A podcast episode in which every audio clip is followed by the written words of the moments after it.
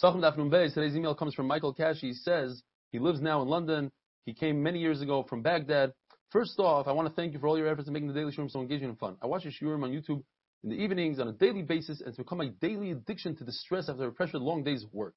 I love the sense of humor and the banter that you bring to your daily shiurim. I'm Sephardi. I live now in London. I came to know about MDY by passing. I have attempted to study Gemara before, but somehow never made it to finish the whole Masechta. Be'ezras Hashem, Psachim will be my first to make a Siyuman. Be'ezras Hashem. I would have loved to have been there from the start had I known about MDY. Nevertheless, even though I've missed Bracha Shabbos and Eruvin, I'm trying to catch up whenever possible. I've caught up on 12 Daf, etc. Hatzlacha Gdoila Michael. Thanks for the email. So, familiar halachas, if someone comes, let's say from Eretz Yisrael, where they only keep one day Yantiv, two chutzlars where they keep two days Yantiv, says Ramami, if you're in front of other people, before Hesia, you have to keep two days. And if you're in a desolate place, you keep one day. The Gemara says a very scary story. Rav Nachman Bar Asya, instead of keeping two days, he walked on the second day out of the Tchum, which is this the Rabbanan. Rav Yosef gave him Cherim. Says Abaye, why don't you give him Malchus? Two pshatim in the Gemara. Either Rav Yosef told him, I gave him the harsher of the two, which is Cherim. In fact, when a Talmid goes off the derech, they don't give him Cherim. That's too harsh to give. It's, it's not covered at Torah. The second pshat is, in fact, I gave him Malchus, and I didn't want to give him the harsh one because he's a Talmid Chacham. So we learned in the Mishnah the concept of biur, and that is on Shemitah, the seventh year, we look at the field and we see if there are no fruits in the field and the animals are not eating the fruits, then the fruits in your home have to be mavur. You have to be mavar those fruit. What does that mean? Whether you take it outside and you mafkir it, or whether you literally have to destroy the fruit. Rebuda is lechumra in the Mishnah, and that is according to everybody, if somebody brings fruit from where he's at to a place that has no fruit, then we give the chumrah of the place that he came to and the place that he left, and therefore he has to do biur on the fruit. Rav Sheisha says that we're talking about a, he came from a place that has plenty of fruit, and he went to a place that has plenty of fruit. What happened was that the place that he left from, all the fruit was depleted. So according to the Tanna Kamma, you have to do biur, and according to Rabbi Yehuda, you don't do biur. But what happens is that this means that Rabbi Yehuda is the makel. And we have a tradition that in this particular case, Rabbi Yehuda is the machmir. So Abaye says, no, what happened was, he came from a place that has plenty of fruit, and he went to a place that has no fruit. All the fruit is depleted. And then he went back to the original place that has fruit. So Tanna Kamma says, it's as if nothing happened. He left from a place that has plenty of fruit. He came back to the place that has plenty of fruit. He has all his fruit with him. You don't have to do biur. Rabbi Yehuda says you have to do biur. So the Gemara says, why? Is it the donkey that causes the biur just because he put it on a donkey? The Gemara says perhaps it's dependent on the different machlekes completely. If a person has three different types of vegetables in a barrel, let's call them pickles, dills, and garlic, and each one has a different zman biur, they're depleted from the field at different times. Three-way machlekes.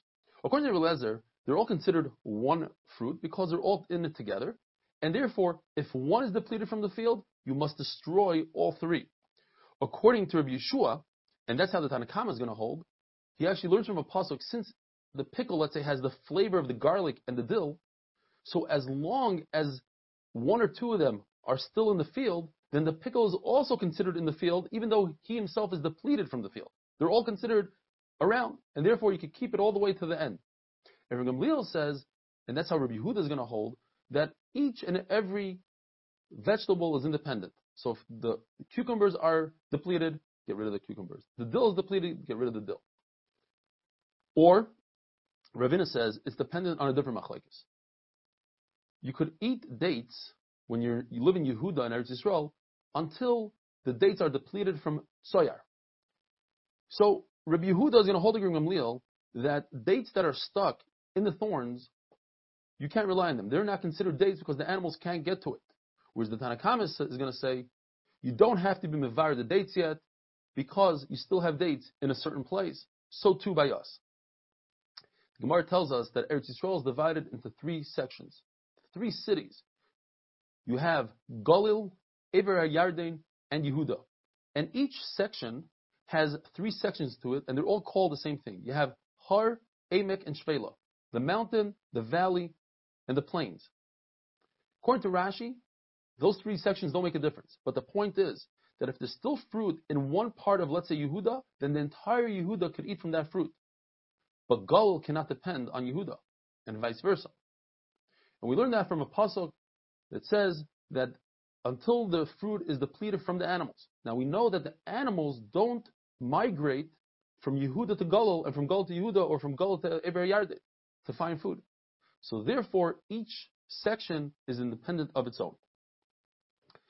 Fruit that left Eretz Yisrael, where do you do biur when the Zaman biur comes? Machlekes. According to Rav Shimon ben Elazar, you must take the fruit all the way back to Eretz Yisrael and do biur. The Gemara tells a story. Rav Safra went out of Eretz Yisrael with wine. Taisa says it might have been a mistake, or maybe he was trying to sell it. And he had with him two other Talmidim of the Rebbe Rebavo. Rav Kahana and Rav Huna, and he asked them, what did Rebbe Vo, our Rebbe, say? Do we pass like Rav Shimon Lazar that have to go all the way back to Israel? Rav Kahana said, yes, indeed. And Rav Huna said, no. And he said, I rely on Rav Huna because Rav Huna heard every single halacha from Rebbe Vo twice, and he was very medayik, like Rachva, who's medayik in the words of his Rebbe, and his Rebbe said stav instead of the word itztaba, he repeated it exactly like his Rebbe. Rav Yosef said on this, it says in the pasuk, Ami be'etza yishal umakloi yagidloi. It's a play on words. Makloi is a stick, but he said, Makel, the one who's more likula, yagidloi, he's going to win. We're going to accept his words. Gemara tells Rabbi Loi, cut a palm tree. And the Gemara says, how can you cut a palm tree with fruit on it? On Shemitah, it says, La'achlo, you must eat everything. You can't destroy it. The Gemara tells us at the end, it's because it was a male tree and the fruit never grow too much. But not because the fruit were so small they're not considered fruit, because we see that according to Rabbanan, when it comes to grapes, small is considered fruit. And in other trees, like a palm tree, according to everybody, once the fruit comes out, that's considered a tree that you're not allowed to cut down. Have a wonderful day.